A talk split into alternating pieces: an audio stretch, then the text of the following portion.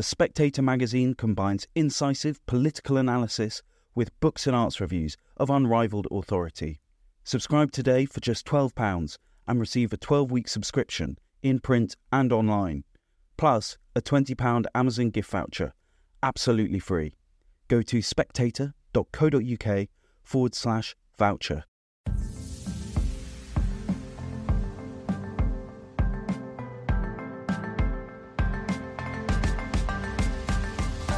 Hello and welcome to Chinese Whispers with me, Cindy Yu. Every episode, I'll be talking to journalists, experts, and long-time China watchers about the latest in Chinese politics, society, and more. There'll be a smattering of history to catch you up on the background knowledge and some context as well. How do the Chinese see these issues? Today, the US and China are at loggerheads. There's renewed talk of a Cold War as Washington finds various ways to cut China out of key supply chains and to block China's economic development in areas like semiconductors and renewables. There's trade, of course, but the imbalance in that, some $370 billion in 2022, tilts in China's favour and only serves as another source of ammunition for America's Sino skeptics. And of course, very much similar things are happening from the Chinese side too. At this moment, it seems like US China tensions are inevitable and have been around for ages. But look into the not so ancient history and you'll find a totally different picture. In fact, when it comes to Communist China's early entry into the global economy, American policymakers and business people were vital in the 1970s and 80s. You could even say that a big part of China's economic success was made in America. I'm joined today by Elizabeth Ingleson, Assistant Professor of International History at the LSE, whose upcoming book contains some very interesting research on this question. It's called Made in China When US China Interests Converge to Transform Global Trade. Elizabeth Ingleson, welcome to Chinese Whispers. Hi, Cindy. Thank you so much for having me. It's a real pleasure. Now, I think listeners know all about the miracles of China's economic growth, lifting 800 million people out of poverty in just five decades, blah, blah, blah, blah. Most people put that down to Deng Xiaoping's economic reforms after 1978. But you say in your book that actually China started opening up even before then under Mao. Can you take us back to the 1970s and what was happening before then? Yeah, and it's this really surprising discovery that I myself wasn't expecting to find. So often, when we talk about China's reforms today, Deng's influence looms really large in these narratives, and for good reason. You know, Deng's reforms in 1978, the reform and opening, were crucial to understanding China's political economy today. But when you switch your lens just a little earlier to the 1970s, you see that there were experimentations happening, or I discovered that there were experimentations happening within China mm. From the very early 1970s under Mao, largely as a consequence of a shift in uh, strategy during the Cultural Revolution. So, as the Cultural Revolution in the late 1960s and early 1970s begins to take a different turn, you have the death of Lin Biao, Chinese policymakers, particularly more pragmatic oriented policymakers, begin to think about different ways to develop China's economy. Because ultimately, the history of the Communist Party in China is a history of experimenting with different development strategies. It failed during the 1950s with the Great Leap Forward, it was failing again uh, with the Cultural Revolution. And by the early 1970s, you see a new attempt at experimenting with ways of development. And one of the crucial reasons that this 1970s experimentation began to uh, get legs in the 1970s is because it coincided precisely at the moment with profound changes happening within the American economy, too. Mm. And so, what I discovered was that the changes happening within China were part of a different or a different side of a similar story happening within the United States too. And so I begin the book in 1971. It's in this year that you see three key changes two within the United States and one within China itself. Uh, so, in the US, President Nixon implements two very surprising uh, policy changes that are often referred to as the Nixon shocks. In July, he announced that he was going to go to China. He was uh, ending what had been a 20 year, almost complete isolation between the two nations. And in July 1971, he says, I'm going to go to China. I'm going to start to sort of repair the relationship with this really uh, deep Cold War foe. Uh, so this is known as the China shock, the first Nixon shock. And then a month later, Nixon announces that he's going to be ending the Bretton Woods system of uh, dollar gold convertibility. It's often referred to as the Nixon economic shock. And these two shocks, the China shock and the economic shock, were connected at the, at the time, but they were connected because of the surprise element mm. that they had. Uh, that Nixon was sort of using the tool of surprise for his own political benefit. But when we look actually at the longer term repercussions of these two shocks, you can actually see that they uh, unintentionally worked together. That opening up to China and beginning a process of rapprochement with China in combination with ending dollar gold convertibility, which freed up capital and enabled uh, business people to ultimately uh, be more fluid in how they use their finance and ultimately led to a sort of what we call financialization of globalization. And those two things did begin to work together. And I'm, i can talk a little bit more mm. about how that happened uh, later. But the third key thing that happens in 1971, which certainly wasn't connected to those other two changes at the time, is that Lin Biao dies, a, a key military chief within uh, China, dies in very mysterious circumstances. And it's this really key moment in the Cultural Revolution within Chinese high politics that more pragmatically minded policymakers in China begin to um, be freed up to turn to different developmental models or experiment with different ex- developmental models for China's political economy. With uh, Lin Biao had been very against any kind of opening up with with uh, the United States, and with his death was taken away the uh, the limitation that a lot of more sort of uh, pragmatic and um, more open to U.S. Chinese policymakers were. And is that mainly Zhou Enlai, or who are the people we're talking about here? Because Deng Xiaoping at the time, I think think, was working in a factory somewhere in central China. Yes, he was. He was. Zhou Enlai was crucial to this story. So too were um, Chen Yun and some other uh, Li Xiannian, another sort of um, mm. key economic policymaker who then return again or uh, sort of they recede and uh, come back again in the night throughout the 1970s and return yeah. again in the early 1980s. Yeah, you've got an incredible figure in your book that China's foreign trade actually tripled between 1971 and 1974. And you know, I think people have this idea, as I certainly have this idea of the Cultural Revolution, where many foreign things were seen as suspects. So it's fascinating to hear about what the death of Lin Biao was able to open up. But presumably Mao was also endorsing this kind of experimentation. I mean, he was the one who also met Nixon. Absolutely. Mao was crucial to this entire story. Nothing that was happening in these experiments happened without Mao's approval.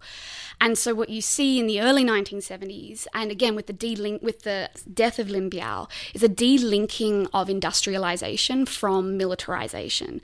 There had been a real connection between the military and, mm. and um, industrialization, and that military-industrial nexus began to sort of un- unwind with Mao's approval. Because the PLA was also also going through its own cultural revolution. Is absolutely, that right? Yeah, absolutely. And so Mao throughout uh, this this era, Mao dies in '76, as you know, and throughout in the early, the first half of the 1970s, each experimentation, each policy that gets put in place, um, I look at a whole range of them, including uh, the, the uh, 4.3 program, uh, which is implemented in 1973. It's sort of so named for a 4.3 billion dollar price tag, industrialization price tag that it had. Each one of these experimentations and, and programs that get put in place uh, were were only able to be done with Mao's um, approval. So this is really crucial to to sort of rethinking how we chronologize China's China's economic uh, changes that we're familiar with today. Mm. And you can see what the Chinese side gets out of it in terms of you know you've had had a great famine, the Cultural Revolution has disrupted all aspects of ordinary life. But what did the Americans get out of it? Why were they interested in suddenly going to Red China? Knew it then. Yeah, this is a really important question to, to the book, and it was something that I really grappled with because, on the face of it, the, the easy answer is you know, they wanted to make profit, they wanted to make money. But I soon found that a lot of the business people I was looking at, a lot of the American corporations that are part of this story, were not making money at all. In fact, a lot of them were losing money. Okay. um, so, for example, J.C. Penney, a major retailer, lost a whole bunch of um, money from it, from its trade with China. Uh, Ford Motors sold barely a thing to China, and in fact, um, purchased from China and was giving money. You know, the, the dynamic was one of importing rather than exporting. And so I started to see that the story of American motivations and American um, corporations and, and um, business people was far more complex than simply, oh, they wanted to make a buck. Mm. Um, and this is where I think the role of a historian is really important because I'm interested in political economy, I'm interested in big structural changes, but I also understand the importance of culture and the importance of uh, human emotion to big systemic change. And a lot of the business people I look at were motivated by excitement and exoticism, right? right? These, these are human beings who themselves had, some of them had a lifelong affinity with China, some of them were children of missionaries. Mm. Others had studied the culture or the language. Others were simply, you know, suited executives, you know, high flying corporate America who saw an exotic other and saw in China the possibility of an adventure. And so a whole range of different emotional sort of registers motivated yeah. these business people. And I guess it would have been incredibly exciting in the 1970s because before that point, you had two decades of China closed off, basically, since the 1949 yeah. takeover of the communists. Uh, whereas before 1949, China was actually an incredibly international and cosmopolitan place, in the cities at least, for the first half of the century. So these foreigners were kicked out, and this is the first time they could have to come back in. So I can imagine that is yeah. really exciting, especially if you happen to have family or links to China somehow. Yeah. Um, but they also started seeing China not just as a market, as the, as the early Western traders saw China, you know, I'm talking about before the communists, because you also write that they saw started seeing China as a source of labor mm. rather than like a source of consumers. So mm. tell us about that shift. Why is that so important? Yeah, this is such a it's such an important aspect, I think, to understanding what is ultimately at the heart of this book is the question of how did China converge? How did this giant mm. communist nation converge with the global capitalist system? A significant part of that has to do with the changes that were happening within American capitalism itself. So, this was an era in which what we take for granted today in 2024, in which you have supply chain dynamics, you have uh, internationalized manufacturing, we're familiar with that. We understand a sort of outsourced labor, outsourced manufacturing. Mm. In the 1970s, that was still being developed. It was still happening. You know, J.C. Penney, for example, a, really important retailer at the time in the United States, you know, one of the largest retailers in the country, in 19 uh, in the early 1970s, only imported about 10% of its entire stock. Right. The rest of what it sold was was made in non-unionized, largely non-unionized manufacturing facilities within the United States. Mm. It developed a plan in which it wanted to increase its um, imports of goods produced overseas. It wanted cheaper labour. But that was something that it was still working through. It was something that it was aiming towards. And I think that's really important to keep in mind from our context in 2024. Just how much the sort of global systems of production that we are familiar with were decisions still unfolding mm. in the 1970s. But we take it so for granted now. exactly. We yeah. take it so for granted now. And so these changes happening within American capitalism began to coincide with and, and be deliberately cultivated on the Chinese side. Mm. Um, and, and the two began to converge in very interesting ways and often unexpectedly. These were often unintended consequences, or at least the bigger picture of the sort of China as the workshop of the world today. That is a largely unintended consequence of this bigger structural change happening within American capitalism.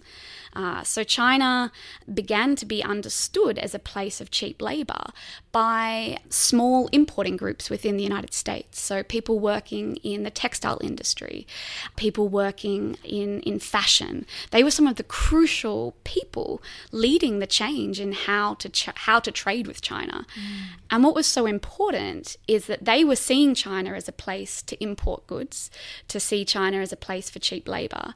And that was precisely what those experimentations I mentioned earlier, precisely what those experimentations within uh, China were aiming to do. Right. They wanted to create a China that was um, that was able to industrialize via exports.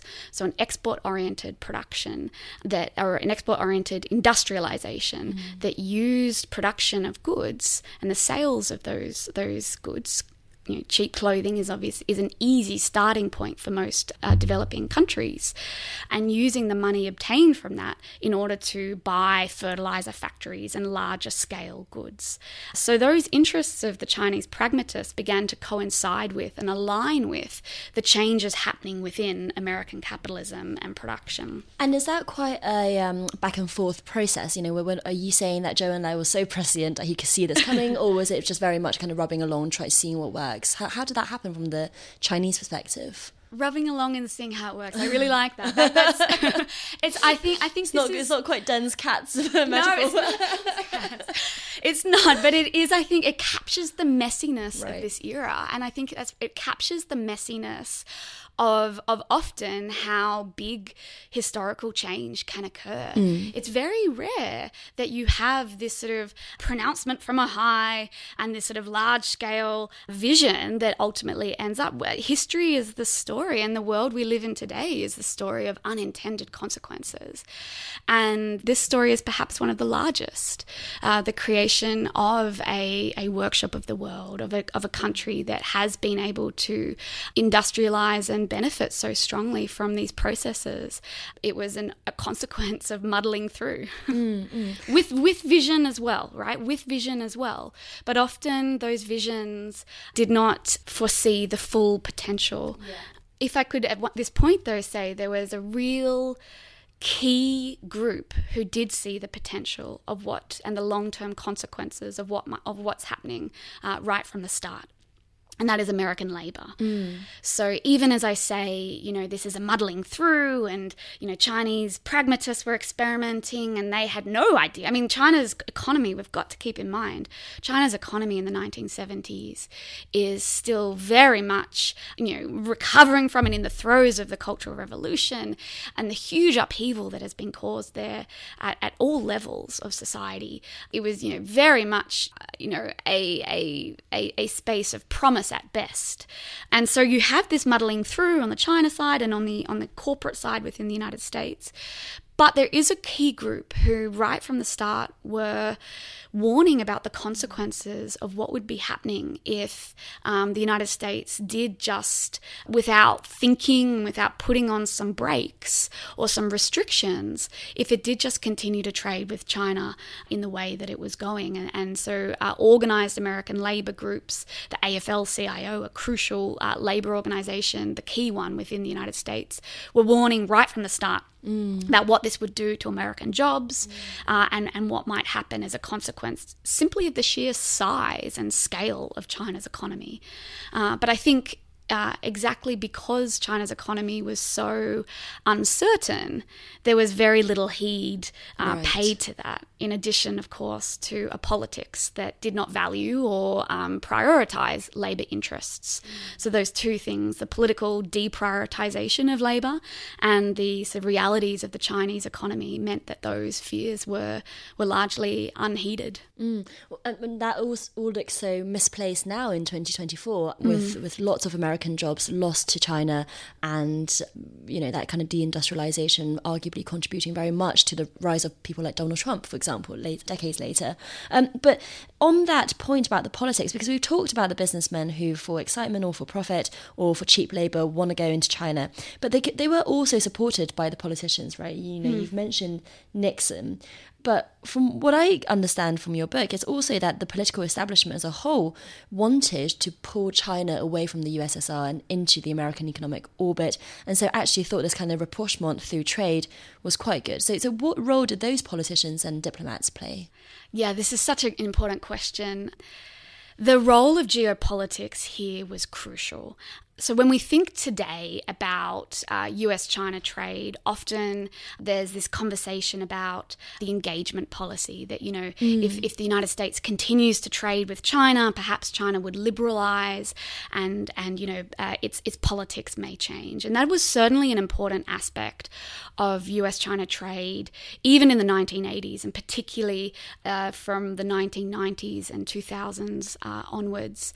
But it's crucial to emphasize that in the 1970s, this opening of trade was motivated not by a desire to change China's politics, mm not by a desire to uh, change China actually in many ways at all, but instead it was driven by geopolitics and by a desire in particular to um, uh, to contain the Soviet Union and, to sort of in what's known as sort of triangular diplomacy uh, wedge between China and the Soviet Union, which themselves had had a major falling out by the early 1970s, uh, and so to pit these two mm. Uh, sort of Cold War foes keep in mind we're still in the Cold War in this era.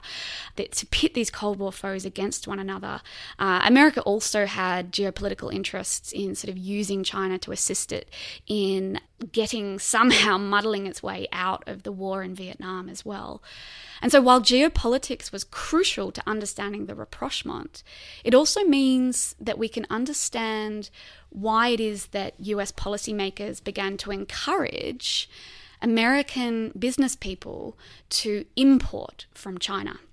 Because what you see in the middle of the decade is a real concern on the part of Chinese policymakers who are worried that American business people are wanting to sell to China mm. without buying from China as well. They didn't want a trade deficit. Exactly, yeah. exactly.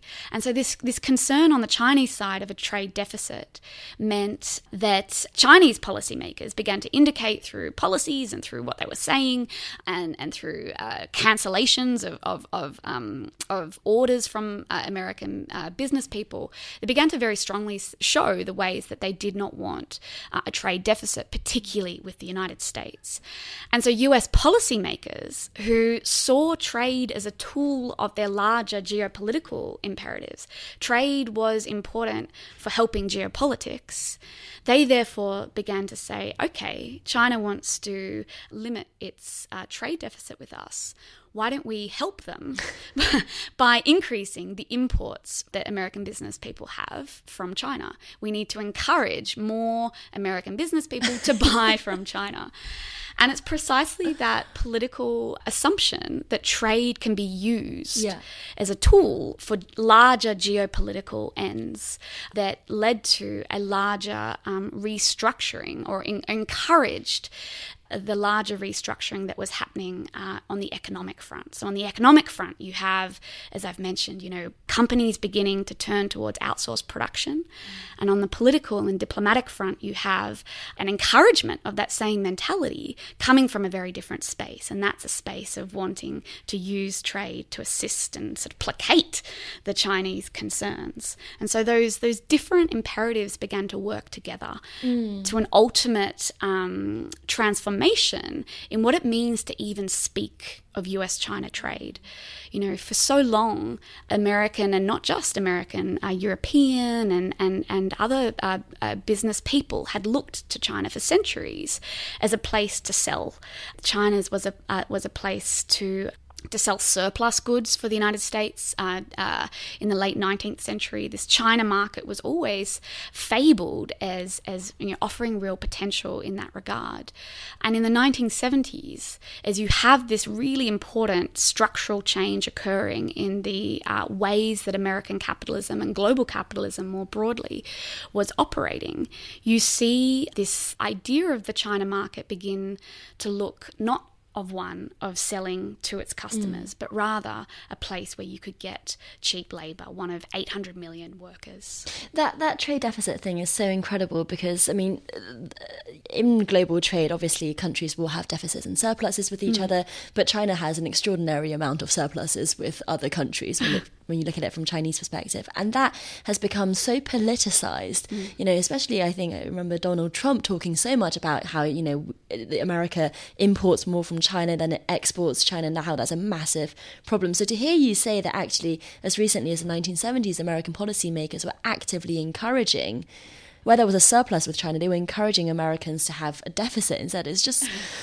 it's just so incredible. it, it is, and you know, um, one, yeah. And one of the reasons for this is that the money that I should emphasize, the numbers were really low. Mm. The numbers were low, and so that trade was understood as politics, not as trade for its own sake, and so that felt like the stakes were lower. How did that nexus look in in reality in terms of you know what were the encouragements that policymakers gave to these businesses to kind of turn that trend, and also where did the textiles workers and the unions uh, fit into all of that when the politicians were on the side of the business people? Do they just get silenced or, or sidelines, or what was happening there? So there are a couple of avenues in which that occurred. So one of the key ways was a the National Council for U.S.-China Trade, a, a organization established by the Nixon administration uh, and um, sort of a consequence of Nixon and Kissinger's attempts to sort of build these ties with China. It was privately run, but it was through the National Council that um, there was a real push mm. to encourage Americans to import from China. Policymakers themselves were um, were more active in preventing or limiting the impact that American textile workers had on their own attempts to um, control the trade that was happening with China.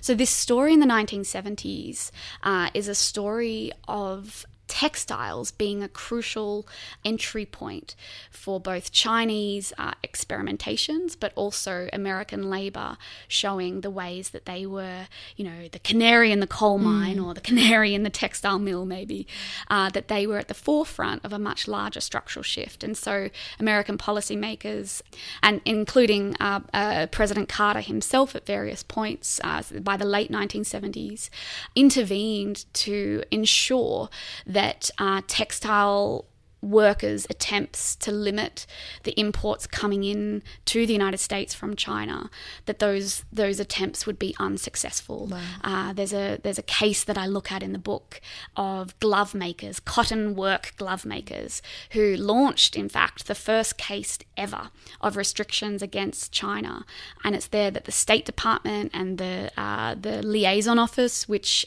at that time was sort of the equivalent of the American embassy in in China they actively got involved to warn their Chinese counterparts that this case was going to happen, to warn their Chinese counterparts that if they just reduced, wow. uh, yeah, if they reduced their glove um, sales for a little bit of time, that that would sort of ease off in the case itself, and it, what it did become a factor mm. um, in sort of the decision to not impose quotas and limits on Chinese cotton gloves.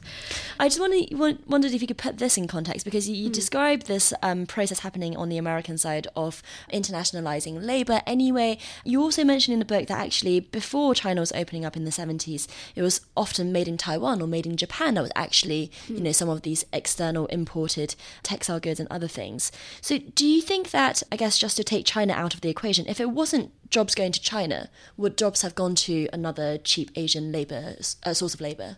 That's such a great question, and such an important one. Um, so the short answer is those jobs were already right, already starting to go to Japan. They were starting to go mm. to Taiwan. Made in Taiwan, for example, I use it um, as part of a sort of larger narrative thread in the book to illustrate the ways that, um, as you say, there was a real concern about um, cheap labor, particularly, but not only uh, Asian labor at this time.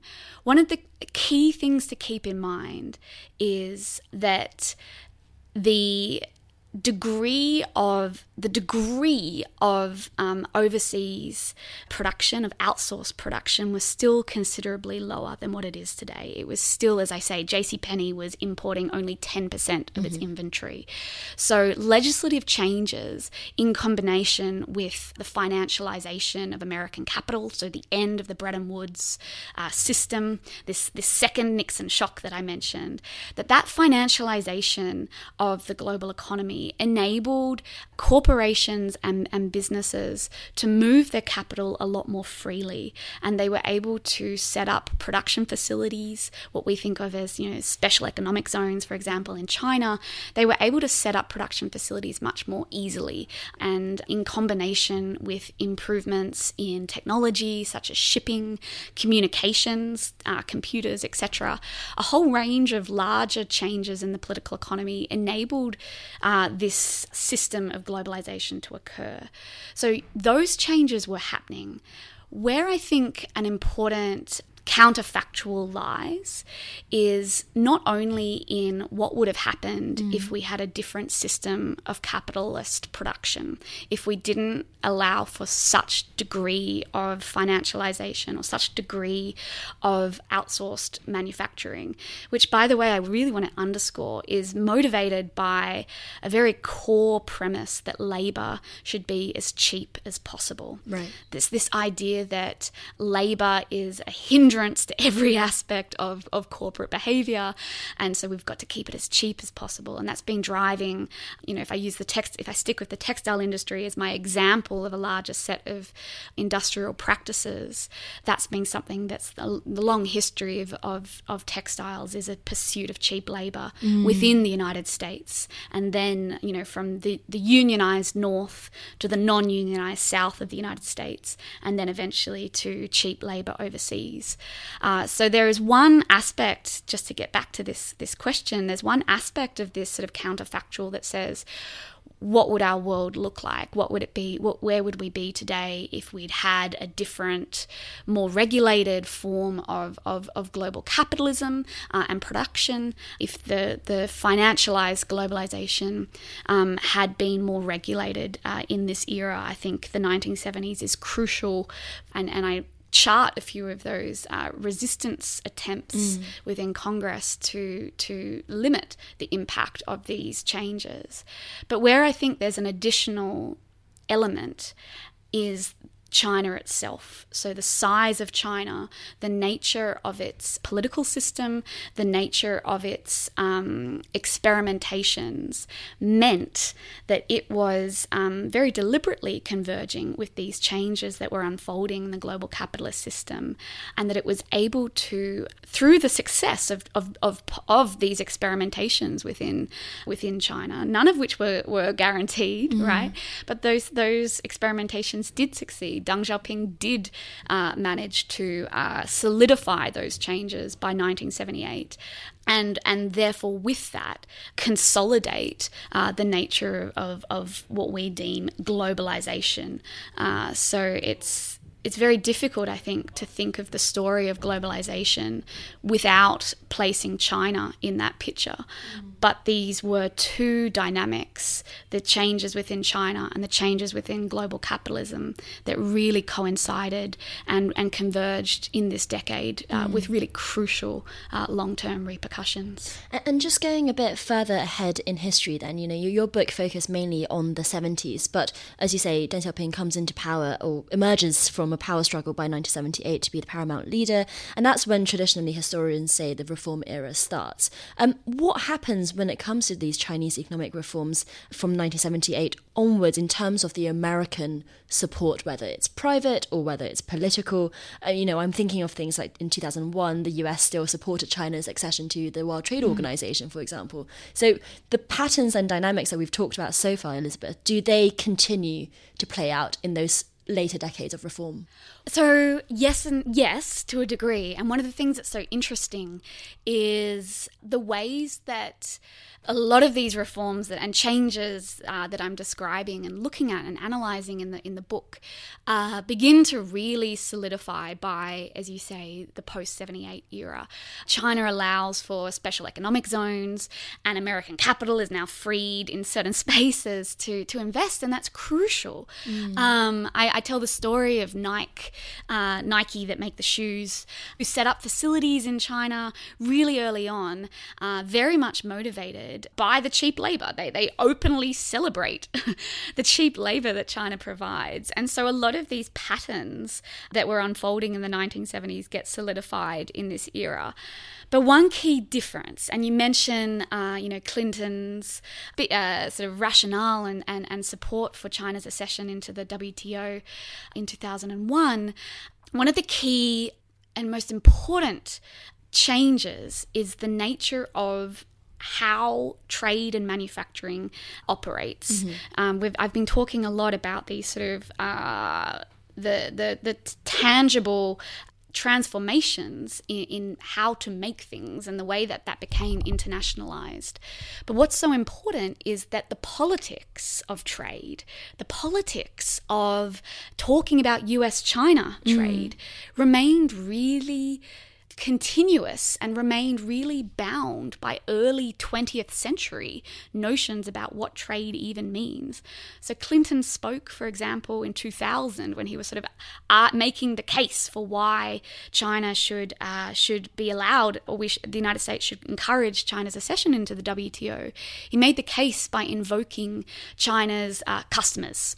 U.S. business people would be able to sell to China, that it could make wealth in China uh, even though the very structures of trade and manufacturing and of finance had become uh, internationalized and interwoven in ways that um, that were far more complex than simply saying we are we are an American company selling to China. It, it, it, it operated differently, and yet the politics of trade and the rhetorical power of trade remained bound by nation states that you know we Americans can sell to China, and it's that precise continuity that Donald Trump, someone like Donald Trump, is able to capitalize upon.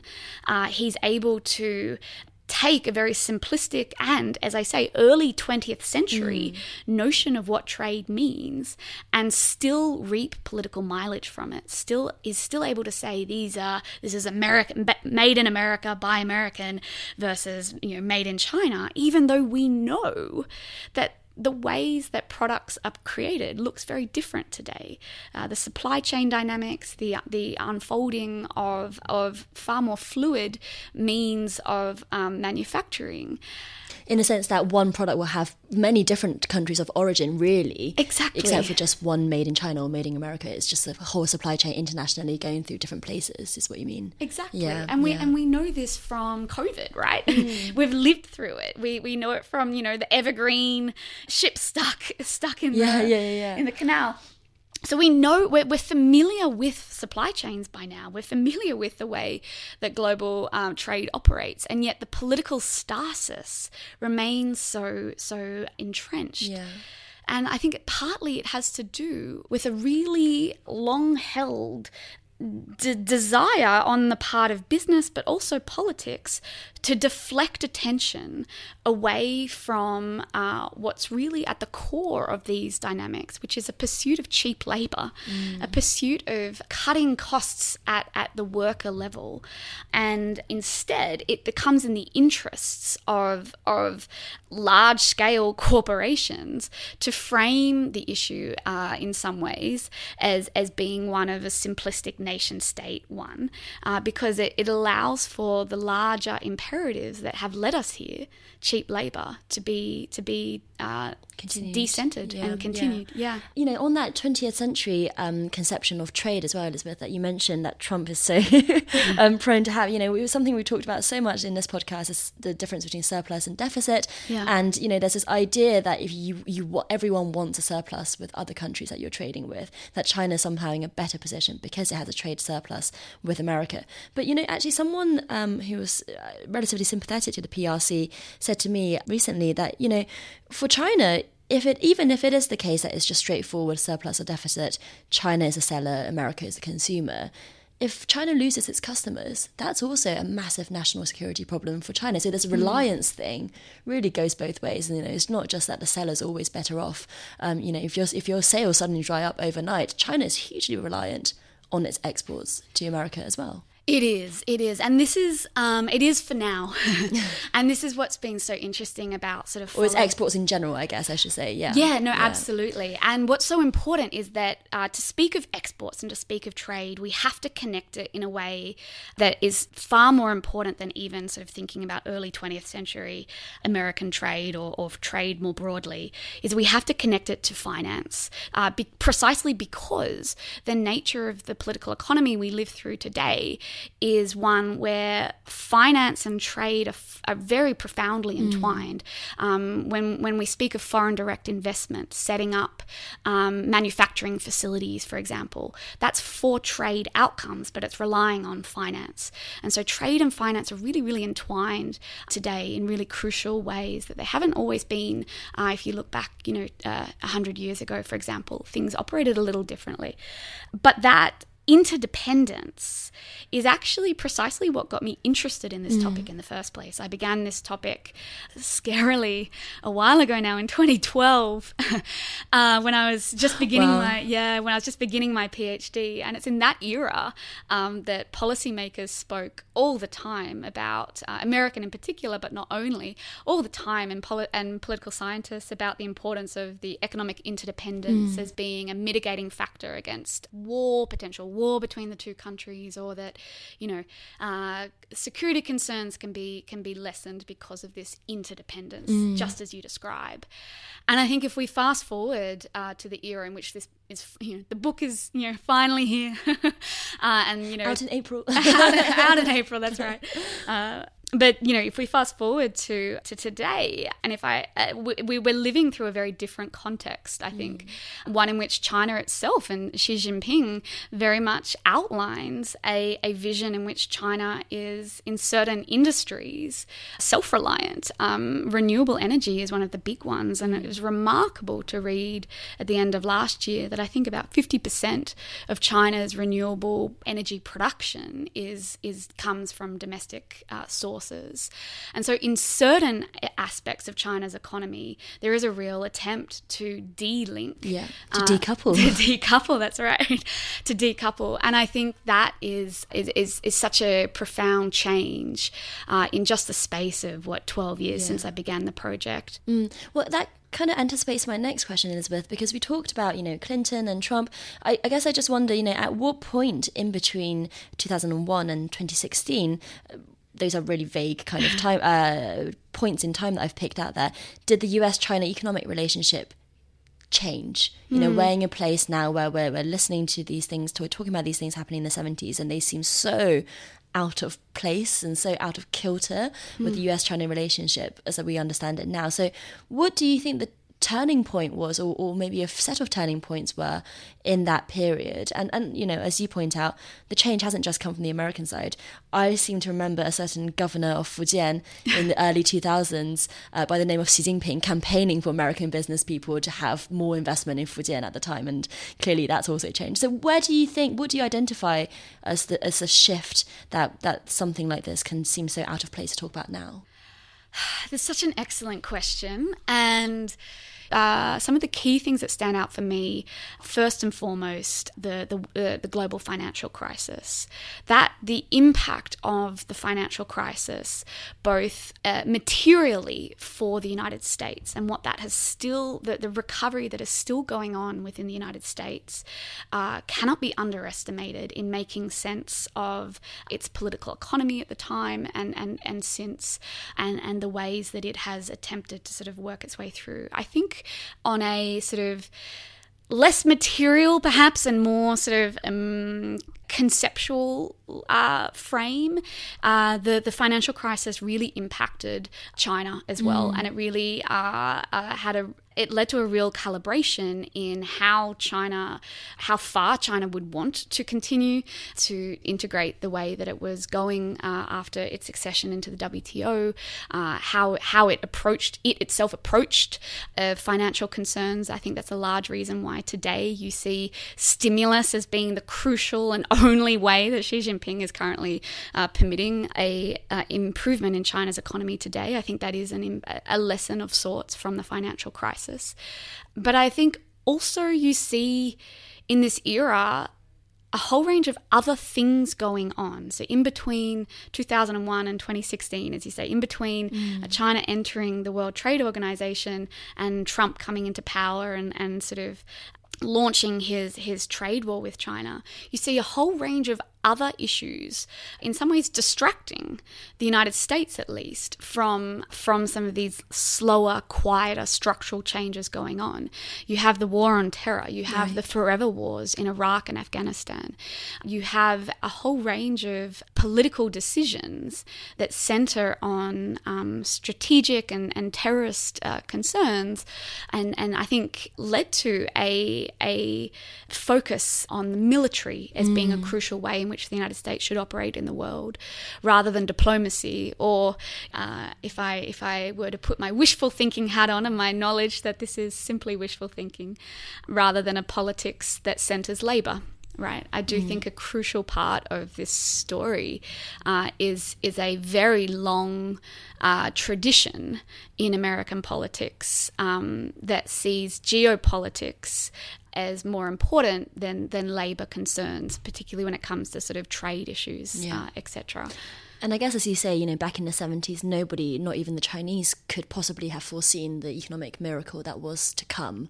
So I guess uh, as one of the changes that happened in the background that maybe the US wasn't paying so, so much attention to was just the boom in the Chinese economy. And then suddenly, oh my God, they're the second largest economy in the world. Suddenly they are, yes. um, I think there's certainly an element of that. I think there's certainly an element uh, by 2012 or so, uh, with Obama's pivot as well, that there is a realization that this um, this engagement policy right? That if we engage with China, it will uh, liberalize in particular ways. Uh, was not was not something that was going particularly well for American policymakers. But I think there's a bigger concern that has less to do with whether or not China was liberalizing, and that that is much more to do with China beginning to turn its economic clout towards military clout as well and translate a lot of its economic development into geostrategic power as well and i think the sort of the changes in geopolitics uh, from the mid 2010s onwards is really crucial mm. uh, and it's that that I think has made all the difference far more than whether or not China is you know politically liberalizing or not. I mean the United States has plenty of allies who are hardly political liberals, right? And I think far more important is the ways that China has started to sort of really divert or use that uh, economic power that it has for military and geopolitical purposes. So Elizabeth, let me finish on um, a thought experiment then. You've been I so generous. You've been so generous with your time, but I just wanted to get your take on this. I've just come back from Shanghai, and one of the business people I spoke to there had this rather, I think, witty solution to US China tensions today, and I, I wanted to run it past you. He said that you know, China should just, I mean, the economy is slowing anyway. China should just slow down the economy so that it's no longer the world's second largest economy and let India come and take that role. And then America will care less about what China does and more about what India does. And maybe the way to do that is a mass, massive devaluation of the Chinese currencies, which just immediately depress Chinese GDP. And in that day, you know, let, letting India come from behind, US China relations might go back to the 70s. What, do, what do you think about that? I think he might have been joking, but I'm not sure. was this business person Indian by any chance? No, he no? wasn't. No, no, he was Chinese. He was Chinese. He was like, right. how can we get American off our throats? Yeah, yeah. I think, look, I think there are f- quite a few things going on, right? um, I think there is a genuine desire from what I from the conversations I've I've been a witness to and in some spaces being part of, I, I do think there is a genuine desire on the part of both American policymakers and Chinese policies policymakers to de-escalate, you know, the situation that we're we're living through. And that and that also pertains perhaps even more to other nations within the Asian region. Mm. Uh, my own home country, Australia, to a degree, Japan, Taiwan, etc. But I do think that the the ways we get there have less to do with creating an alternative enemy, right? Or creating an alternative sort of figure for the United States to focus its its its competition on and genuinely instead grapples with the structures of the world that we are all entwined in. And so to really think about US China relations and the future of it necessitates a grappling with the future of the the capitalist uh, economy and the and the and the global uh, systems of of engagement there.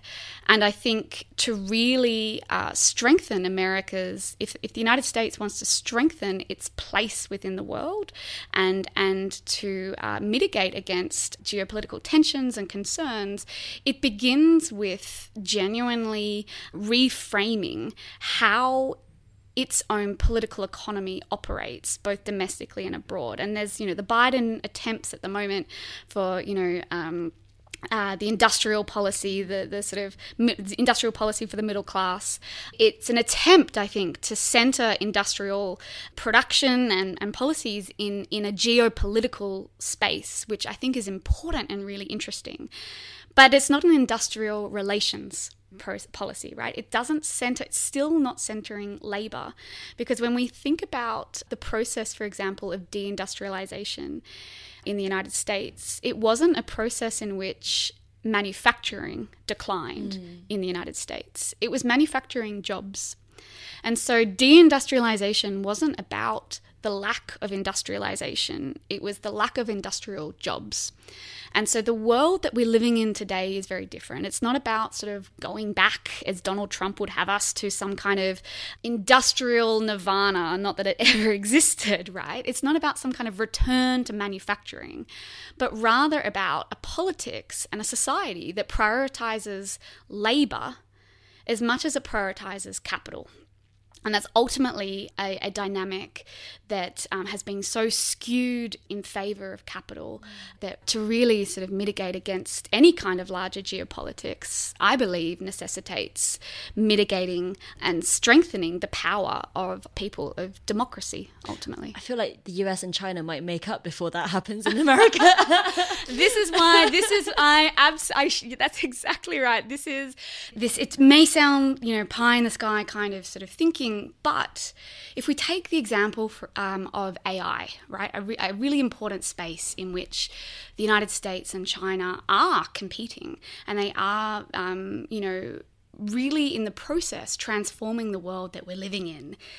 At the moment, there is real concern amongst some economists, some really important economists, who are emphasizing the impact that this AI revolution may have on future labour forces.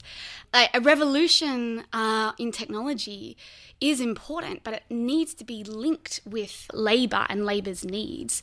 We don't need technology, or we need to be careful not to let the technological revolution take over and displace labour needs.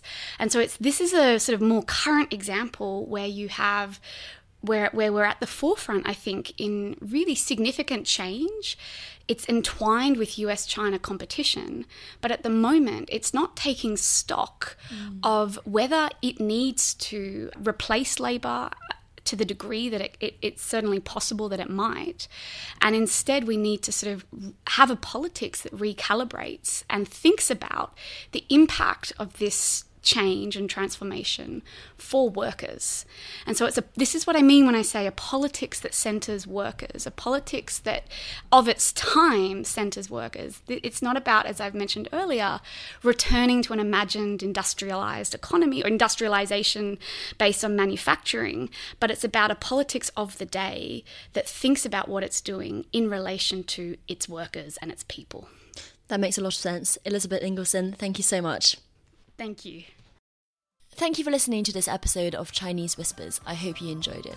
If you're listening to this podcast on the Best of the Spectator channel, remember that Chinese Whispers has its own channel as well. If you just search Chinese Whispers wherever you get your podcast from, you will always get the latest episode first there. If you have any feedback, positive or negative, but preferably constructive, please do email me at podcast at spectator.co.uk. And I'd also love it if you left a review or told your family and friends about the podcast. It's the way to help us grow. So thanks so much for listening and join us again next time.